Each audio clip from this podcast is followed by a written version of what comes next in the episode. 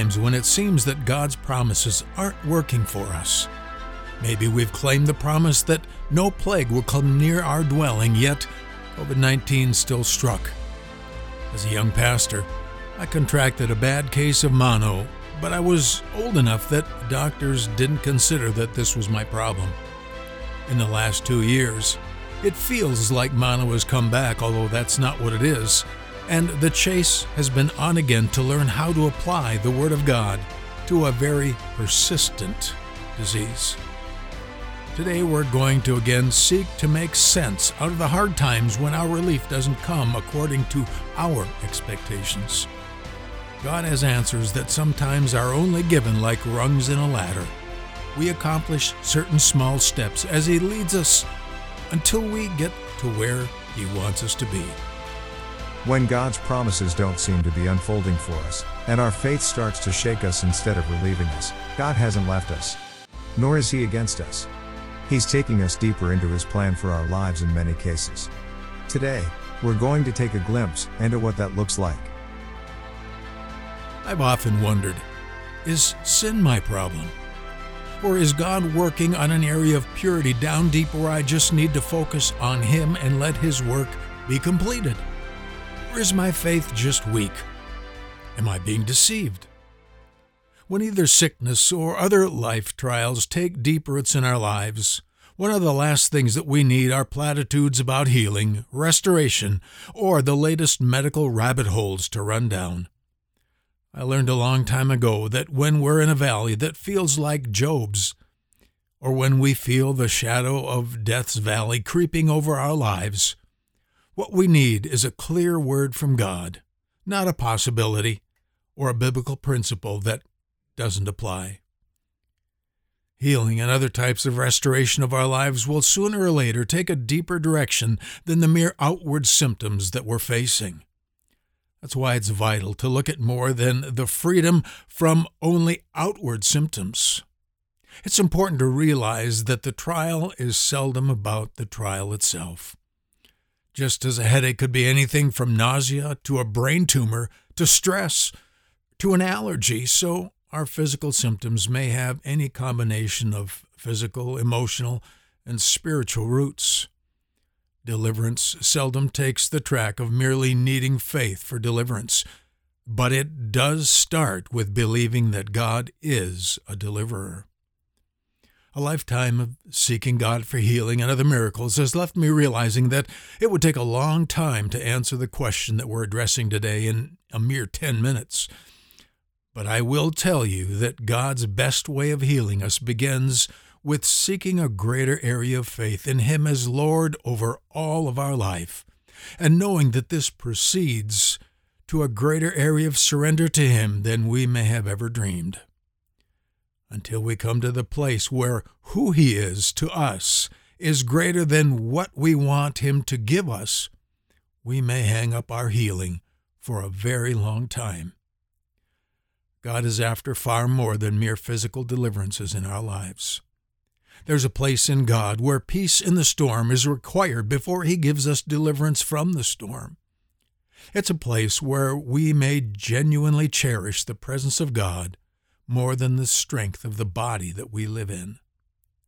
There comes a time when He'll want us to live in the faith that allows us to rejoice in His life in us to the extent that nothing external will rob our joy I'm thinking of Stephen, who was stoned to death while he beheld the glory of God, or Saul, who sang in prison after his beating, or Peter, who slept in prison after the death of James and he knew that he was next.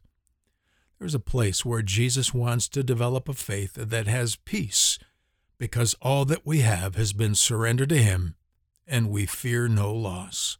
It's far easier, you see, to believe for deliverance when that release from physical captivity is not necessary for us to have peace or hope. Faith that pleases God, instead of being a requirement to please us, will activate a power within that defines great liberty. And such is the liberty that gives us power over this world and its many impurities. It's very difficult to overcome sin if physical relief is our inner expectation before we will walk in spiritual victory. when I was sick for a very long time, God told me to grow in faith for healing. So I sought Him very diligently for many weeks. One of the primary issues that He led me to was rest, inner rest. The part of the 23rd Psalm that says, He maketh me to lie down in green pastures, brought me to simply focus on, He makes me to lie down. I needed an inner rest that needed to be accomplished before my body would be healed. For I needed to learn how to keep from getting depleted physically by striving too much mentally, emotionally, and spiritually. I needed Him to lead me beside still waters, waters that were turbulent within, more so than without, needed to be cast aside. When the wick in an oil lamp starts to run out of its supply of oil, the light gets dim. It starts to smell and smoke and eventually loses its effectiveness. That's what the Lord showed me when He began revealing that my healing would require rest in the inner man and more of the oil of the Holy Spirit and less expended energy of the carnal man. A few years ago, the Lord gave me the word that people often lose effectiveness in their anointed gifts because they're trying to carry the anointing of God in a carnal cup. Carrying the anointing in a carnal cup, that's an interesting concept in light of what just happened as I was sharing this podcast with you. You may have heard in the background the noise of a long freight train that typically goes by here, and they're a couple miles long, and, and they travel fairly slow, and it takes a long time for them to pass. And I just have to, to, to stop the podcast until they've passed. And that's maybe one of God's divine hints to me that I need to be patient, just rest and be tranquil in my spirit. And, and oftentimes life situations come up to refine that and purify that. And you just experienced one of them for me. But it is true that we often lose effectiveness because we're trying to carry the anointing of God in a carnal vessel. He wants to get the motivations and energies of the flesh purged out so that a new purity in the spirit can sustain his life within us. Without that, we not only will lose some of the power of our spiritual gifts, but we will also lose much of the power that we ought to have over sin. Today I'm having to relearn some of the valuable lessons of my youth through my own forgetfulness. Healing of the body is often preceded by inner healing of the soul. The symptoms of weakness in the spiritual man manifest in many physical ways. But the weakening of the physical man can manifest in a strengthening of the spiritual man. Then, when our spirit is strengthened again, it can quicken or make alive the natural man, as Paul teaches in Romans 8. This is part of God's refining, purifying process of the cross, and it's something that God, I believe, does constantly to keep us safe and effective. I found that the best way to be kept in the perfect peace of God is knowing and yielding to His ways, and then just letting His word wash over my soul until I am clean and peaceful again. He said to all who are weary and laboring, Come to him and rest. For he is meek and lowly of heart, and we will find rest for our souls. Rest for the body, mind, and emotions is critical and will take the pathway of the cross by faith. I am crucified with Christ, Paul said.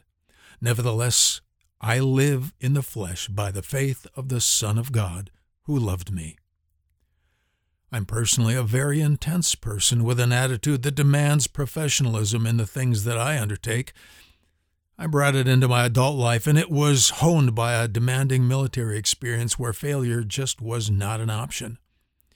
I then brought that into a prophetic ministry where I saw things in the Word and the Spirit from a precise, no nonsense approach. However, that would often cause a burnout from my own lack of obedient rest. Through it, I've had to learn the reality that sometimes outward healing takes a surgical work on the inner man where peace and spiritual rest is essential. Too often we beat ourselves up when it seems that God is not bringing us what we think our faith should be accomplishing. That's why my example is just one of many principles of healing to show where we may need to let our faith bring us close alongside of the Lord's presence in us, so that He may guide us in His perfect will. Healing often is a process that first refines not only our faith, but our outlook, our expectations, and our motives until we find a greater power over the carnal man within. Along that journey, please know this Jesus is always with you and for you, working in you, especially when you think he's fed up with your life. He is always desiring to give you peace along the way.